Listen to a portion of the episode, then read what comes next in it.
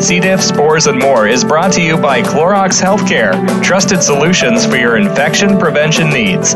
Visit us on the web at cloroxhealthcare.com.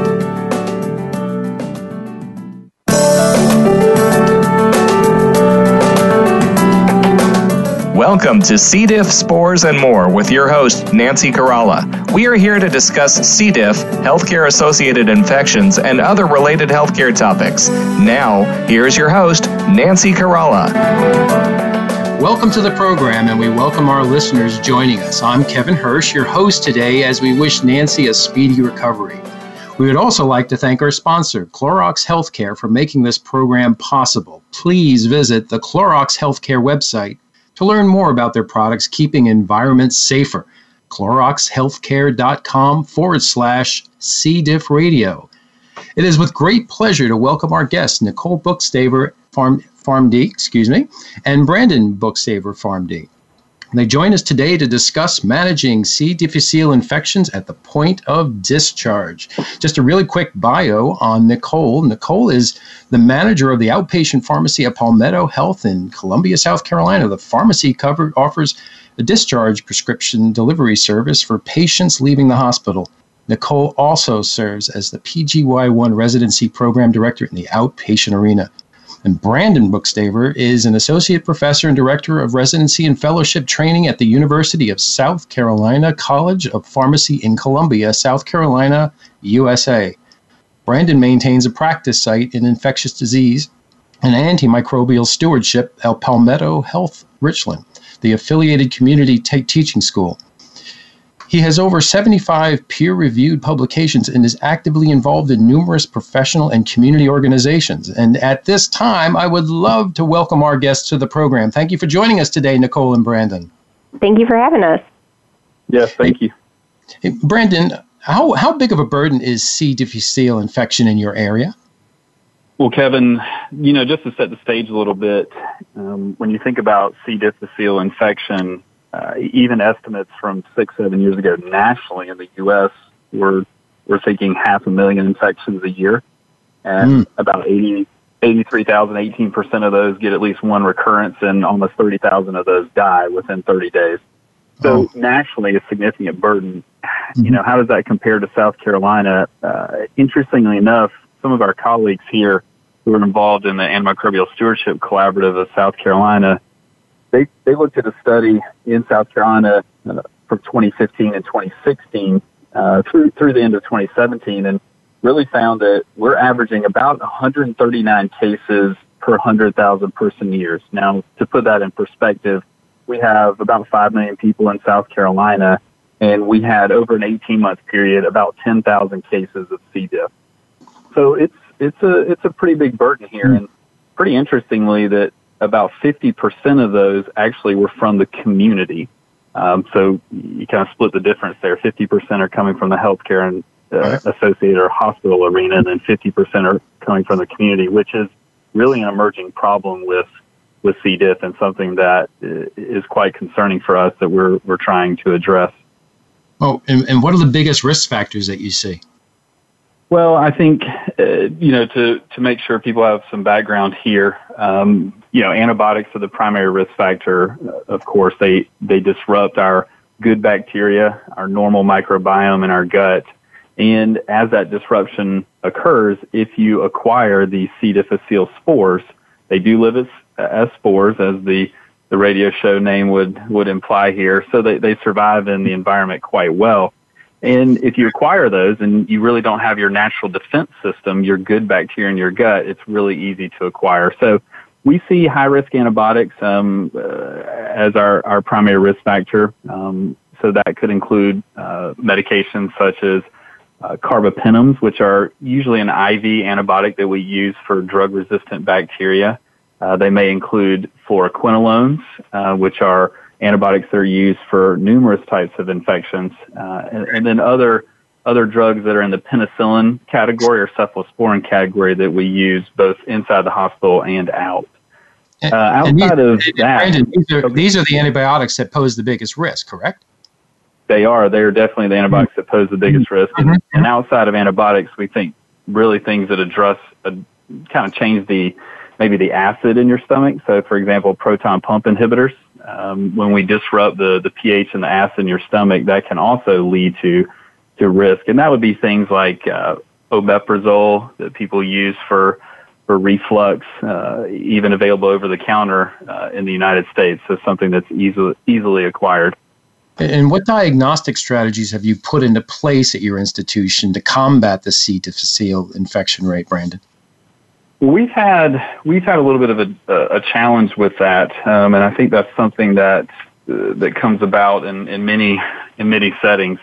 At our institution, we use uh, something called PCR testing, polymerase chain reaction, and it's a, a test that looks for one of the primary toxins, toxin B, that is present in in most uh, aggressive or virulent C. difficile infections. And that test is done on the stool and it's highly sensitive, meaning it really picks up pretty much all cases. It, it's rare to, to miss one. Now, it's so sensitive that you could perhaps pick up patients who aren't really infected. They're only carriers of C. diff. And so mm-hmm. that's kind of an important point that not everybody has to be infected. Some people could just be carriers of C. diff. And so, w- with that said, when you have a really sensitive test and it may come back positive if you're testing the wrong people, we have a C. difficile committee at the hospital who works closely with our microbiology lab and our antimicrobial stewardship group uh, to really assess this. And from a, a series of, of things that we implemented, as an example, um, we wouldn't allow folks to repeat a C. difficile test uh, if there had been one that was negative um, in the previous week. And so you couldn't have an immediate repeat test. We also didn't allow people to repeat testing if they had a positive test to confirm that someone had cleared uh, C. diff or not. Because again, these spores uh, and C. diff will, will survive for quite a while. So a positive test is likely to be positive for, for quite a while. And so with some of these strategies and then really, really good house-wide education, uh, we were really able to reduce our inappropriate C. diff uh, by about 45% after implementing uh, this these education and kind of uh, our electronic health record stops in the computer system for our prescribers. Uh, and, mm-hmm. and, so we've been very pleased at how we've been able to cut down on some of those, uh, some of the inappropriate C. difficile testing in our in our institution. Oh, that's fantastic. And, and are you encountering patients with recurrence? Yes, uh, unfortunately, are just like everyone. Uh, nationally, again, the numbers are, are somewhere around 20% of patients will, will have a recurrence.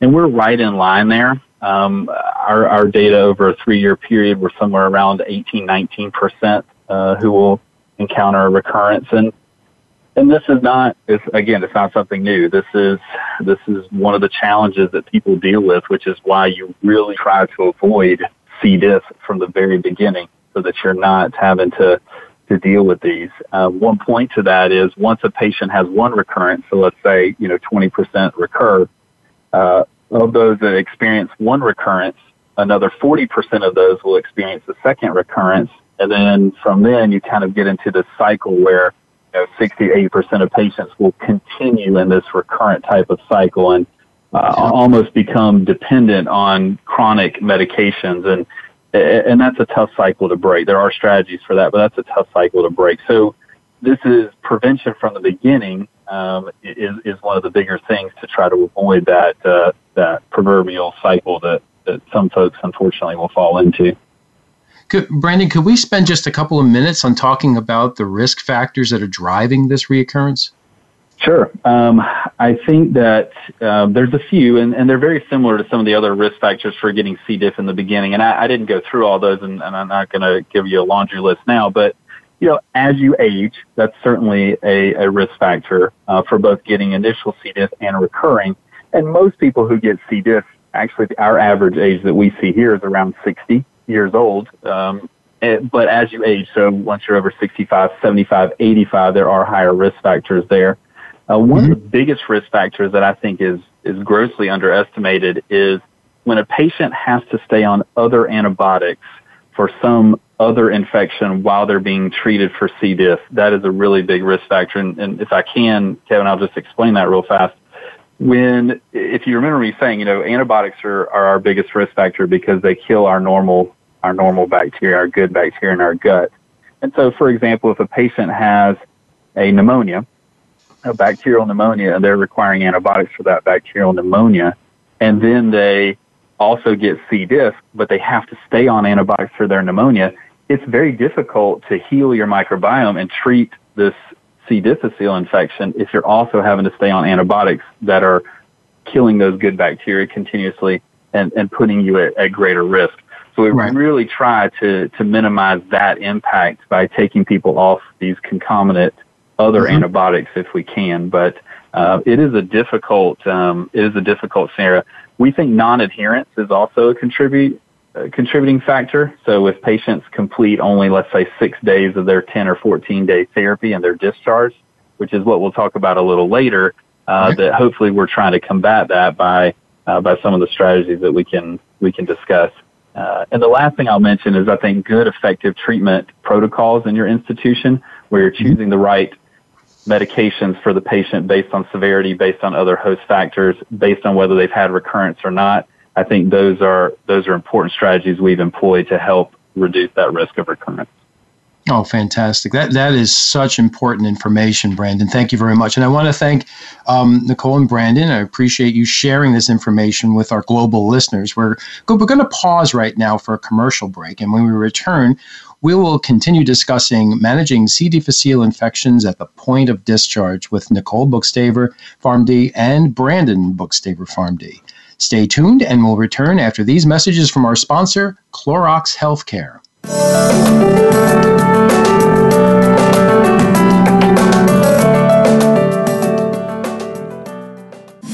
We're making it easier to listen to the Voice America Talk Radio Network live wherever you go on iPhone, Blackberry, or Android. Download it from the Apple iTunes App Store, Blackberry App World, or Android Market.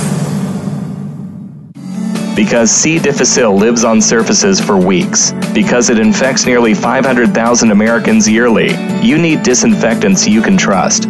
Clorox Healthcare bleach products, cited by more studies to kill C. diff than any other products. EPA registered to kill C. diff in as fast as three minutes. Trusted disinfectants to kill C. diff spores in hospitals, because even one C. diff infection is too many. Learn more at CloroxHealthcare.com. The C. diff Foundation offers global community support sessions. C. diff can affect anyone at any age, at any location in the world. Receive support from topic experts sharing information on nutrition, mental health, C. difficile prevention, treatments, and environmental safety. Get answers to your questions. You're not alone. Support is just a phone call or mouse click away. To register for a session, call the C. diff Foundation at 919 201 1512 or visit us on the web at cdifffoundation.org. Have you done any of these things today? Exited a restroom, entered and exited a patient's room, visited a doctor's office? Have you done this today? Washed your hands? Hand washing remains the single most important task of the day. It takes soap, water, a minimum of 30 seconds, and a clean dry towel to turn off faucets and dry hands to stop giving germs a free ride. Keep safe from germs worldwide. Hand washing, number one in infection prevention. For additional information on hand washing instructions, visit cdifffoundation.org. Find out what's happening on the Voice America Talk Radio Network by keeping up with us on Twitter. You can find us at Voice America TRN. You are listening to C. diff, spores, and more. If you have a question, please send an email to info at cdifffoundation.org. Now, back to our program. Here again is your host, Nancy Caralli.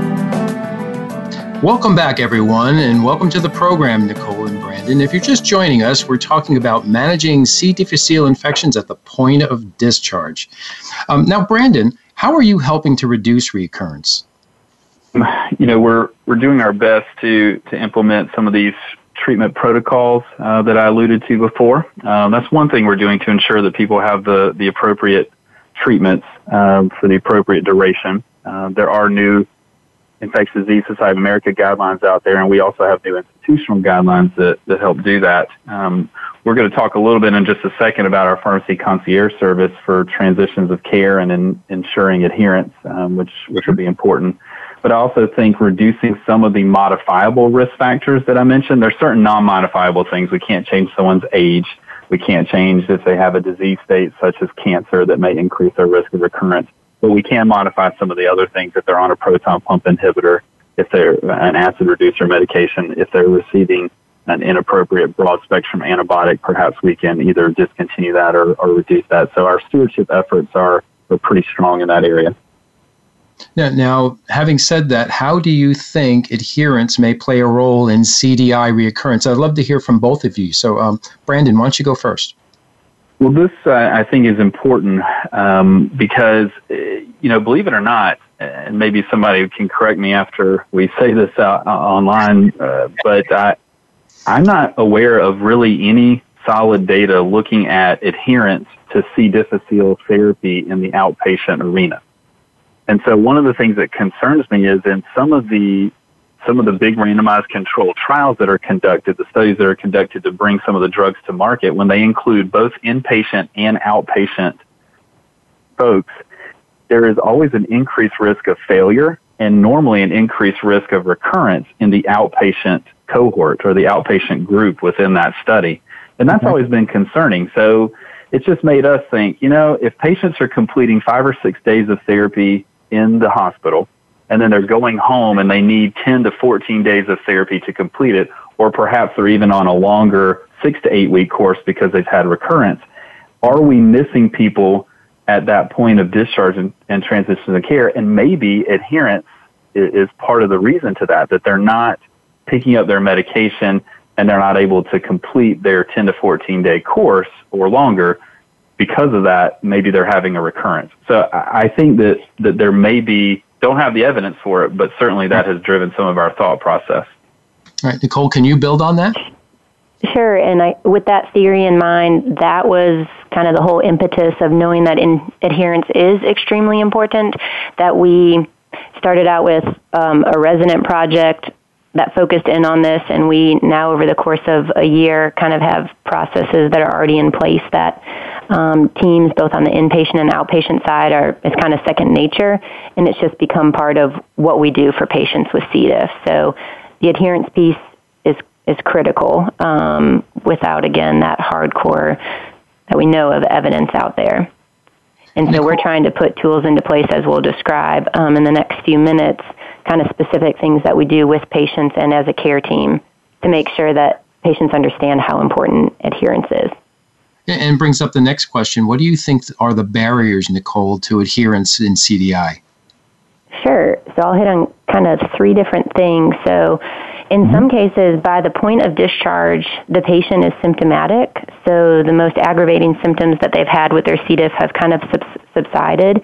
And so that urgency for treatment as perceived by the patient has decreased drastically, which then that kind of leads into maybe if they haven't been it hasn't been discussed with them they don't understand the importance of one starting the regimen um, following it as prescribed and in some cases i think another barrier to adherence is that some of our drug regimens are a little bit more complicated and where you have to take doses four times a day for several days, um, and maybe that doesn't resonate. Um, and I think kind of the third thing is um, some of our regimens are common generic drugs. Others are um, things that aren't readily necessarily available in a, in a community or retail pharmacy. So you'll have somebody leave the hospital, they go to their big box retail, and they have trouble getting the med, accessing it, or you run into insurance problems and then they might just say, "Man, I don't feel too bad," and forget about it.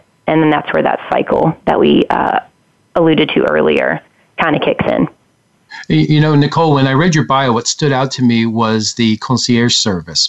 Would you would you mind yeah. telling our listeners about your pharmacy concierge service, the general functions?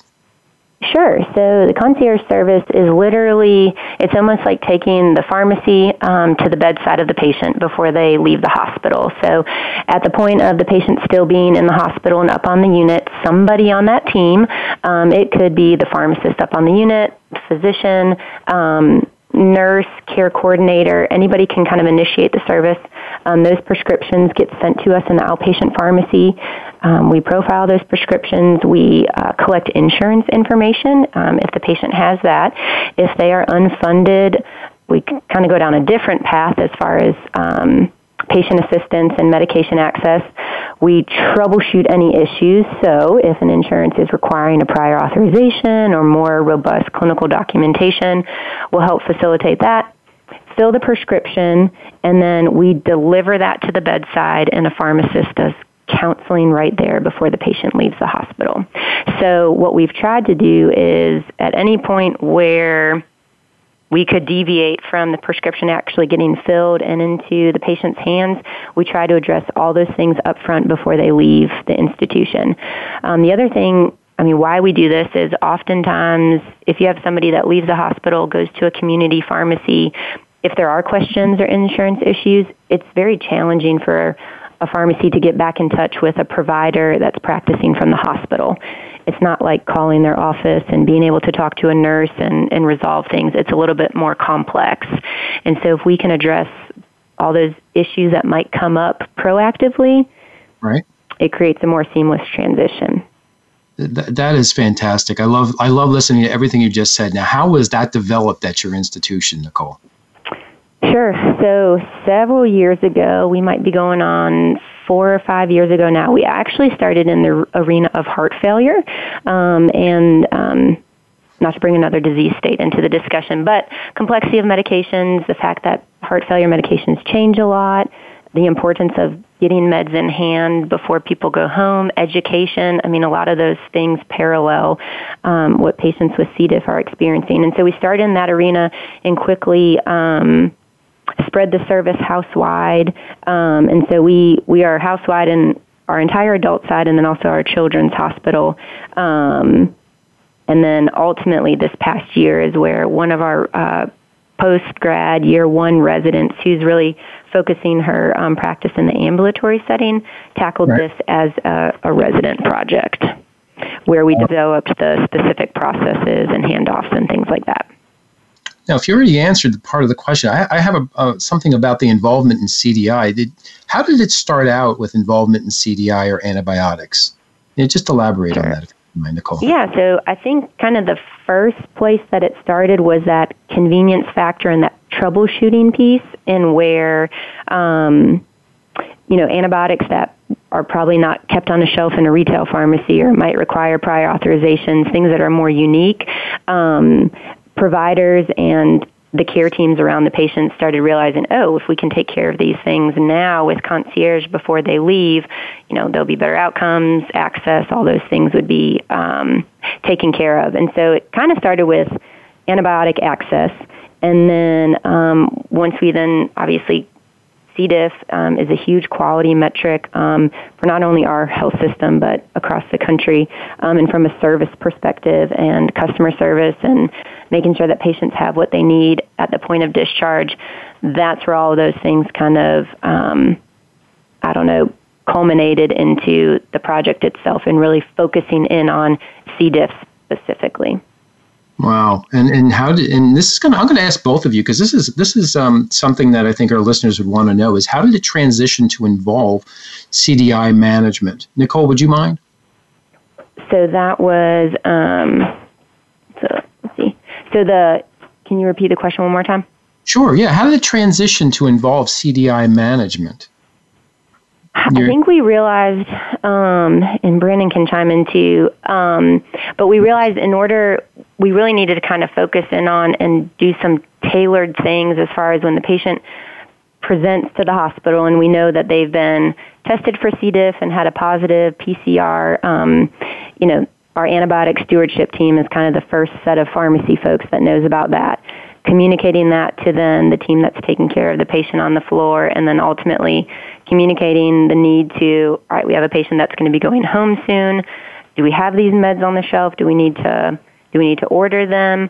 Um, and being more systematic about the approach, um, because of course, on the day of discharge, you know, once we say, all right, we're sending somebody home, everything happens really, really fast. And so if we don't have those other things set up nicely in place, the process is going to fail somewhere. So we as a team figured out how we systematically can can be proactive and making sure that we're ready to set these folks up for everything that they need once they walk out the door. Now, now, Brandon, we only have a couple of minutes left. Would you like to also answer that question, if you don't mind? Is is how did it transition to involve CDI management? Sure. I, I mean, I think Nicole's really answered it with this was a, a based on a project, a, a resident project that um, one of her ambulatory care residents worked on, and we'll be able to describe that in a little more detail in just a second. But uh, the whole idea is, you know, C. diff is a quality issue, and when you have recurrence, most of those patients, when they recur, are going to come back to the same institution that they had their original infection. And if they don't, even if they go to a neighboring institution, there was an invested interest here to try to reduce those readmissions because recurrences are often involved with readmissions, which would reduce significant healthcare costs. So I think you had a lot of, we had a lot of buy-in from quality and our clinical staff when it came to uh, implementing this type of, of CDI concierge service.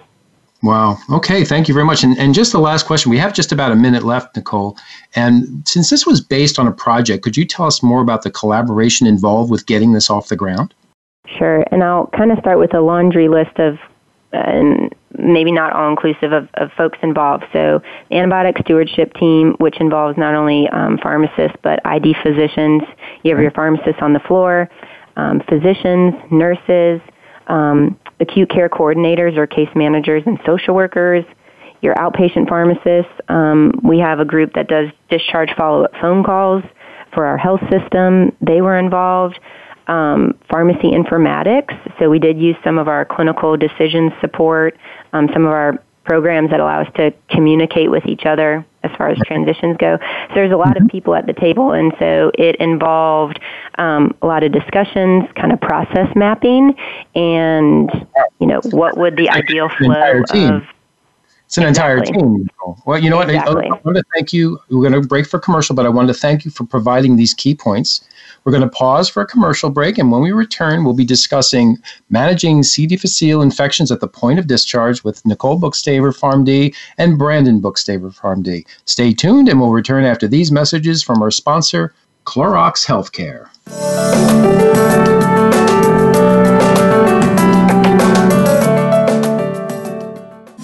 We're making it easier to listen to the Voice America Talk Radio Network live wherever you go on iPhone, Blackberry, or Android. Download it from the Apple iTunes App Store, Blackberry App World, or Android Market. The C. diff Foundation offers global community support sessions. C. diff can affect anyone at any age, at any location in the world. Receive support from topic experts sharing information on nutrition, mental health, C. difficile prevention, treatments, and environmental safety. Get answers to your questions. You're not alone. Support is just a phone call or mouse click away. To register for a session, call the C. diff Foundation at 919 201 1512 or visit us on the web at cdifffoundation.org. To help support the C. diff Foundation, please visit our website, cdifffoundation.org forward slash donate, or call toll free 1 844 4 C. diff.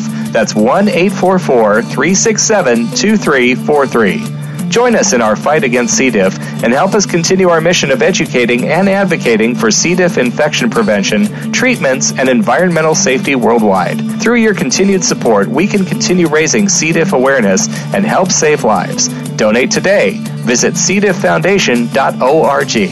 Thank you. Because C. difficile lives on surfaces for weeks, because it infects nearly 500,000 Americans yearly, you need disinfectants you can trust. Clorox Healthcare bleach products, cited by more studies to kill C. diff than any other products. EPA registered to kill C. diff in as fast as three minutes. Trusted disinfectants to kill C. diff spores in hospitals, because even one C. diff infection is too many. Learn more at CloroxHealthcare.com. Think you've seen everything there is to see in online television? Let us surprise you. Visit VoiceAmerica.tv today for sports, health, business, and more on demand 24 7.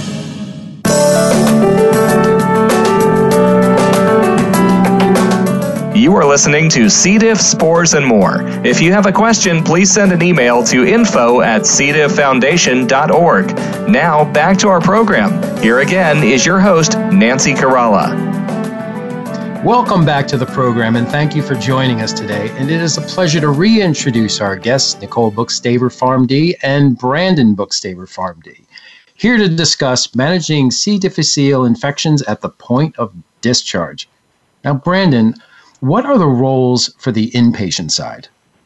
Well, Kevin, uh, in regards to our our C. diff, C. diff infection transitions of care, our inpatient pharmacists are really um, we've really pushed uh, to change the culture of investing in that transition care because it's very difficult. Um, it's quite time consuming. Um, there, there's a lot of communication that has to happen, but our inpatient pharmacist uh, really starts with our inpatient antimicrobial stewardship team.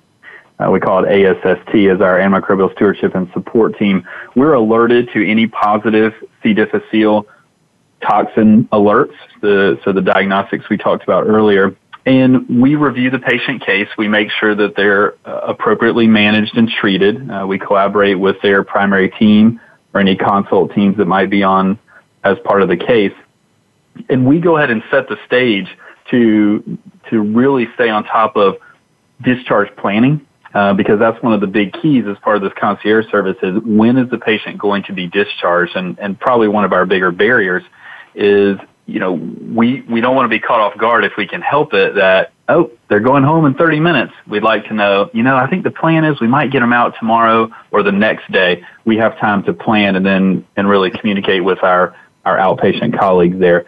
We also provide inpatient education uh, to the patients, but also to their families if they're present. Um, and we have a patient education sheet that we provide to them and walk through it uh, with them as well. Well, that's very complete. And Nicole, what are the roles of the outpatient side?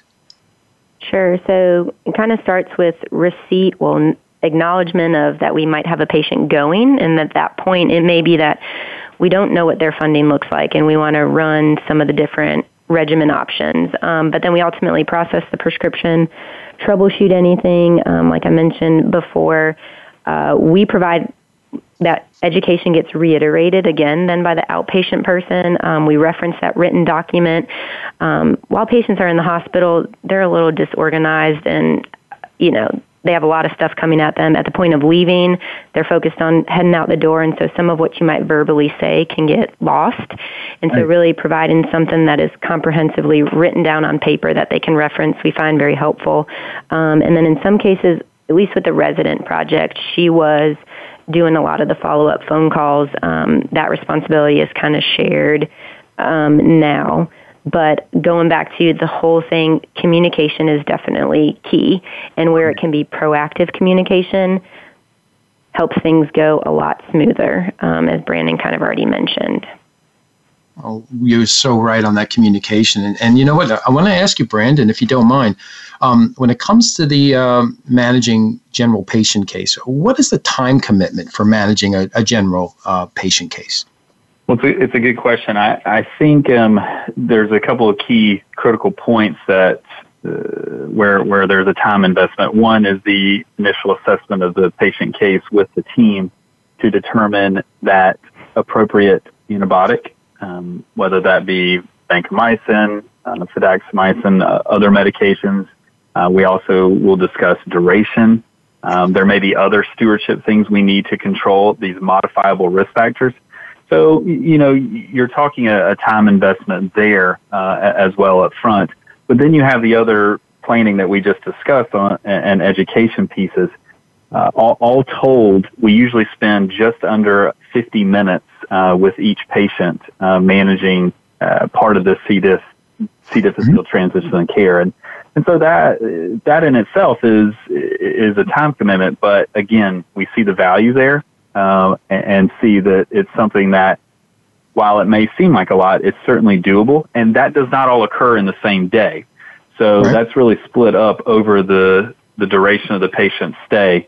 Um, although it does exclude the some of the outpatient work where there's follow up phone calls placed to monitor adherence or uh, follow up visits. So it, it is a time commitment, but certainly one that is doable, especially when uh, spread out over uh, over the patient's length of stay. Absolutely, and you know when we talk about management, uh, you know Nicole, how many how many CDI patients have you managed through your concierge service?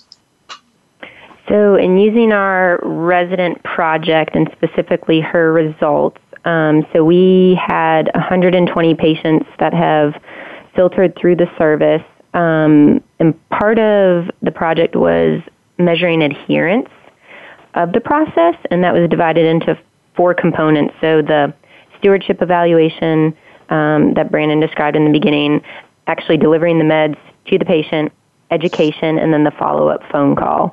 Um, and in about 86% of those cases, or 86% of the time, we got two or more components completed.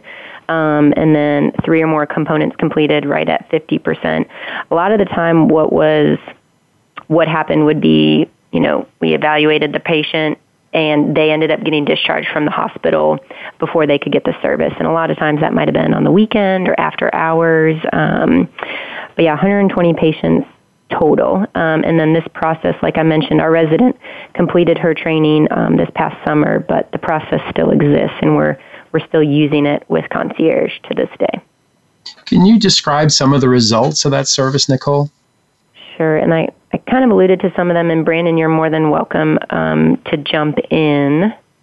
Um, but like I said, I mean, the big pieces were making sure that, I mean, we identified the patients very, very well, almost 100% of the time. Um, and kind of as the service went on and people got um, educated, and we did, uh, the resident did re education um, quite frequently. Uh, that point of going back to communication with each other and kind of the proactive and anticipating um, patients leaving the hospital, we got better at, at catching them and making sure we had therapy in hand. Maybe it was that we delivered the prescription the day before they actually left. That way, if uh, you know a patient departed the hospital, they already had that in hand. Um, okay. Right. Yeah, I, can, I can jump in with one comment if that's okay. Um, the you know one of the things that was big about this is we we screened about 225 cases and because part of the program is to deliver the medications to the bedside, many we realized that many of these patients, actually about 25% of them, were actually heading to a rehab facility or another facility where they would receive the medications directly. And so that those folks really got excluded from our service, and that was a little bit surprising. But the other thing that, that one of the big results is that um, realizing how many people don't complete their C. diff therapy inpatient. So of our 225 folks that we screened, 50 of those completed their medications inpatient, leaving the other 175 would complete it outpatient. So a significant percent of people who are being treated for C. diff in the hospital could utilize this service because they're needing to complete their antibiotic therapy for, for C. difficile infection on the outpatient arena. So I think that was a that was a big part of the results for us. Uh, and and most of these patients are on oral vancomycin. Uh, a little over three quarters of them were on oral vancomycin.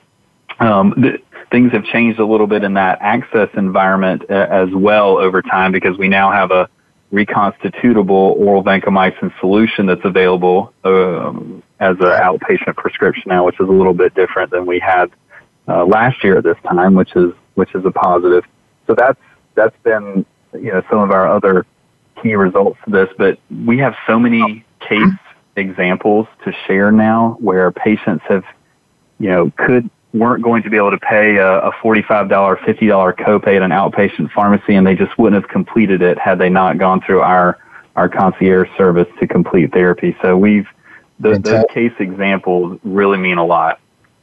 Now, now we only have a few minutes left until break, so I want to ask both of you, what have you learned since the inception of this service? Go ahead, Nicole. Why don't you chime in first?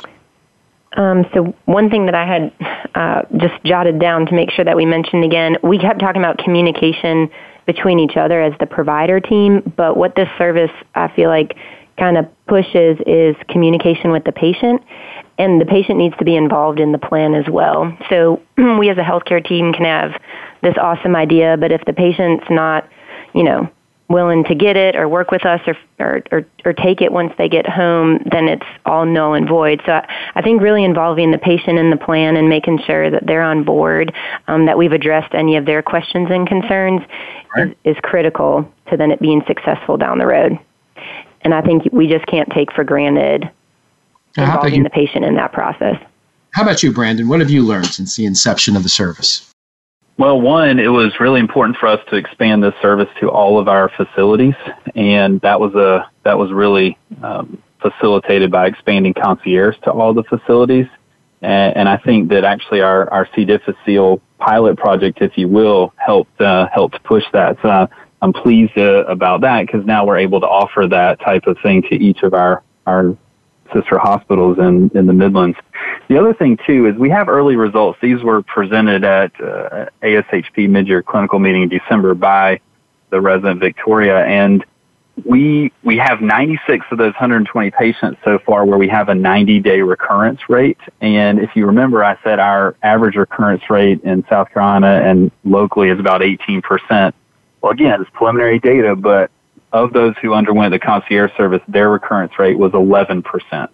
Uh, and so we're, we're excited by those numbers, but certainly they require more, more verification and a further analysis, um, final analysis, but at least preliminarily, we, we, we were excited about that. So those are some uh, encouraging things that, that we learned um, through, through many things. Even the follow-up phone calls allowed us that.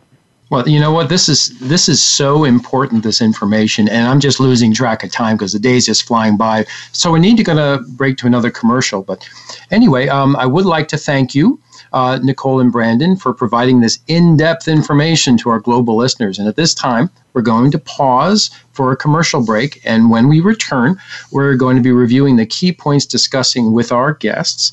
Um, so please stay tuned. We will return after these messages from our sponsor, Clorox Healthcare.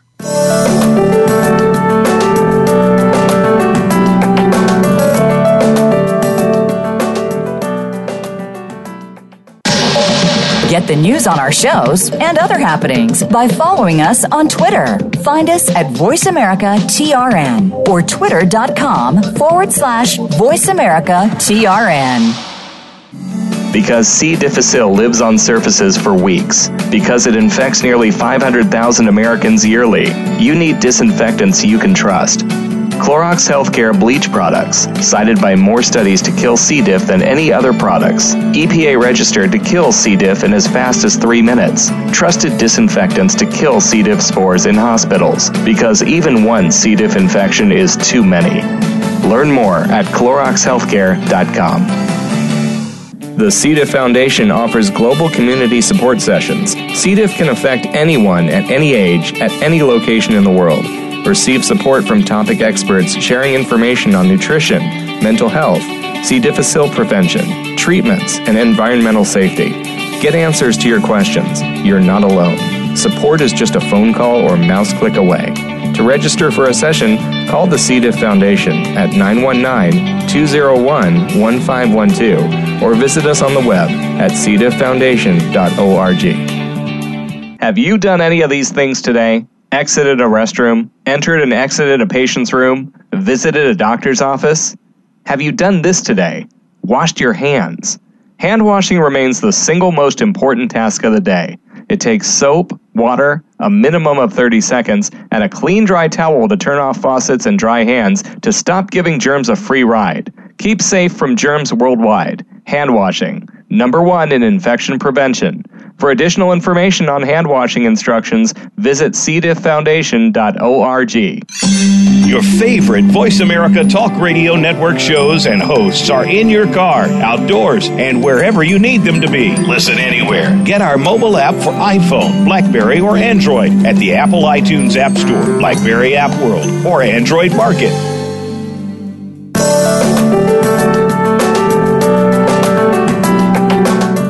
You are listening to C. diff, spores, and more. If you have a question, please send an email to info at cdifffoundation.org.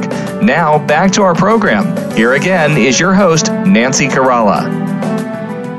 Welcome back to the program, and we thank our listeners joining us today. It is a pleasure to reintroduce our guest, Nicole Bookstaver, PharmD, and Brandon Bookstaver, PharmD, here to discuss managing C. difficile infections at the point of discharge. Welcome back to the program, Nicole and Brandon. Thanks. Thank you, Kevin. And before we close the program today, um, heck, Brandon, what recommendations do you have for others? Well, that's uh, that's a little bit of a loaded question. Well, uh, you know, I, I guess a couple of things that, that build off some things we've been talking about. Um, one, you really have to assess your C. difficile infection locally, uh, and, and, this is from the institutional perspective. So, um, you know, every every population is different, every institution is different. So, if, if you're treating someone, um, you know, whether it's domestically or internationally uh, even 90 miles down the road from Columbia, it could be very different. So I think you have to assess your local C. difficile infection, meaning who, what patients are getting them, um, what, what are your risk factors, what are your problem areas there, what modifiable factors do you have that can affect that? Um, m- many people have shown that it could be a diagnostic issue where you're you're overdiagnosing, meaning you're catching people who don't really have active infection, but they they uh, they have colonization uh, where they don't have active infection, but they still are, are testing positive. And so, certainly assessing it locally that's always very important uh, so that you can address something. From the transitions of care side uh, with this and, and adherence, you know, I think it's important for people to think about how they can improve adherence. Um, you know, is it an education of patients? Um, is it an education of providers? Is it an access issue? Uh, is it working with your local community pharmacies to ensure access? Maybe you don't have the opportunity to have an on-site outpatient pharmacy as part of your uh, as part of your institution. So how can there be a collaboration there um, that, that's formed across the community? We have a Midlands outpatient stewardship initiative uh, that is is really a collaborative of several outpatient groups, physician practices, uh, emergency departments in our area, and we focus on disease states like this to to help um, with kind of a, a collaborative message uh, and, and, a, unified message there. I think the last recommendation I have is is where we're empowering the patient to really to really embrace this. Um, you know, antimicrobial resistance, antibiotic resistance is getting a lot of popular talk now. Um, vaccines is getting a lot of popular talk, and, and C. difficile infection as an a negative outcome of the inappropriate use of antibiotics is something we have to continue to impress upon patients. Um, you know, many times antibiotics are given for viral infections. And right. how bad is that if a patient develops C. diff because they received antibiotics for viral infection, when in reality they probably didn't need antibiotics uh, at all anyway. And so really empowering and educating patients, uh, but working with them directly uh, uh, before they get C. diff, but even when they get C. diff to ensure that they recognize how important adherence is and answering any questions they may have because it is kind of a scary thing once they hear they have this, this C. difficile infection and where the, the threats may be or, or the risk may be going forward. Okay. Okay that that's that's incredible. Thank you very much. And and are there any final thoughts, Brandon? Why don't you go ahead? Any final thoughts? And Nicole, what are your final thoughts? Well, I think one of the, the final thoughts I'll have is is we we are attacking this in one other way that I, I didn't mention, and I think it's another way to think about. Um, patients often have allergies to antibiotics in their patient charts, uh, and one of those being penicillin allergy is the most common. Uh, in fact, about 10% of the U.S. population, so you're talking 30 or, or 35 million people have a documented penicillin allergy, and only about 10% of their of those are actually true allergies. And what we know is that patients with a penicillin allergy actually have an increased risk of C. difficile infection, most likely because they're receiving other antibiotics because of their allergy that are either second line or higher risk to cause C. diff. So one of the big strategies that both patients and providers can take is through allergy reconciliation. Uh, mm-hmm. We've implemented penicillin allergy skin testing here that our pharmacists do. Uh, and, and, so that's a that's kind of a unique strategy to attack C. difficile infection, uh, but something that both patients can get involved in from an allergy standpoint and understanding the importance of communicating that uh, and then vice versa, how providers can get involved. And speaking of allergies, if someone gets C. difficile infection from antibiotics, right. I think it's very important for the patients that are out there listening. That almost should be communicated just like an allergy to your providers. Make sure that anybody that's going to provide prescribe you antibiotics, they know that you have a history of C. difficile infection. Yes, it's not an allergy, but to me, it should be talked about in the same vein because it certainly means you're at risk for developing it in in the future. That is such an important thought. Oh my gosh. Thank you very much, Brandon. Nicole, do you have any final thoughts? Sure. So I, I think kind of for, for patients, just, you know, encouraging folks to not be shy and engaging in their care plan. I mean, this is about you and it's your care plan. Um, so, you know, engaging, asking questions, um, with everything that we've talked about, no how no matter how big or how small as providers, there is something that you can do to implement a standard process to, to help care for for patients with C. diff. Um, and I think it's really important that these groups, patients and providers, all of us in the interdisciplinary team, keep talking um, and continue the conversation to, I don't know, reduce any stigma that's associated with C. diff, but then um, to just keep the education going um, and making sure that people are equipped with the right information. Wow you know that that I got to tell you, you you both were so inspiring and so full of information today. I'm sitting here listening to every word, hanging on everything. But look, um, the day has come to a close, and so Nicole and Brandon, we want to thank you for joining us today on C. diff, spores, and more global broadcasting. And we're grateful for your dedication in healthcare and putting patients first. Um, I'm just going to interject a note for myself. I, I'm inspired by both of you, and I can't thank you enough. So, look, at, at, at this time, the members of the C. diff Foundation wish to acknowledge the organizations around the globe dedicated to improving health, the organizations and professionals researching and developing new products addressing C. difficile infection prevention, and treatments protecting the micro- microbiome and addressing environmental safety worldwide. And to learn more about C. difficile infection and recurrent C. difficile infection clinical trials in progress, and how you may be able to take part in a clinical study, please visit the C. diff Foundation's website. That's www.cdifffoundation.org and click on the tab Clinical Trials in Progress. Please help them help you to help others. And a real quick announcement the third annual Global C. diff Awareness Walk takes is taking place on May 18th. Mark it in your calendar. May 18th in Teaneck, New Jersey, New Port Richey, Florida, and the Leicester, England will be led by Dr. Martha Clokie and her lab. Take a walk in the park to promote C. diff infection awareness and help to, us to save lives worldwide. For more information, please visit the website www.cdiff.com foundation.org. We look forward to meeting you on May 18th.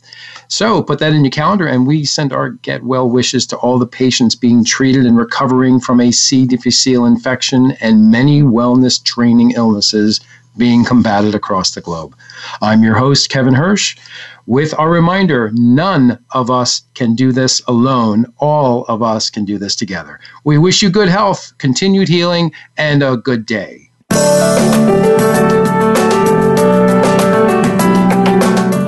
Thank you for tuning in this week for C. diff, spores, and more.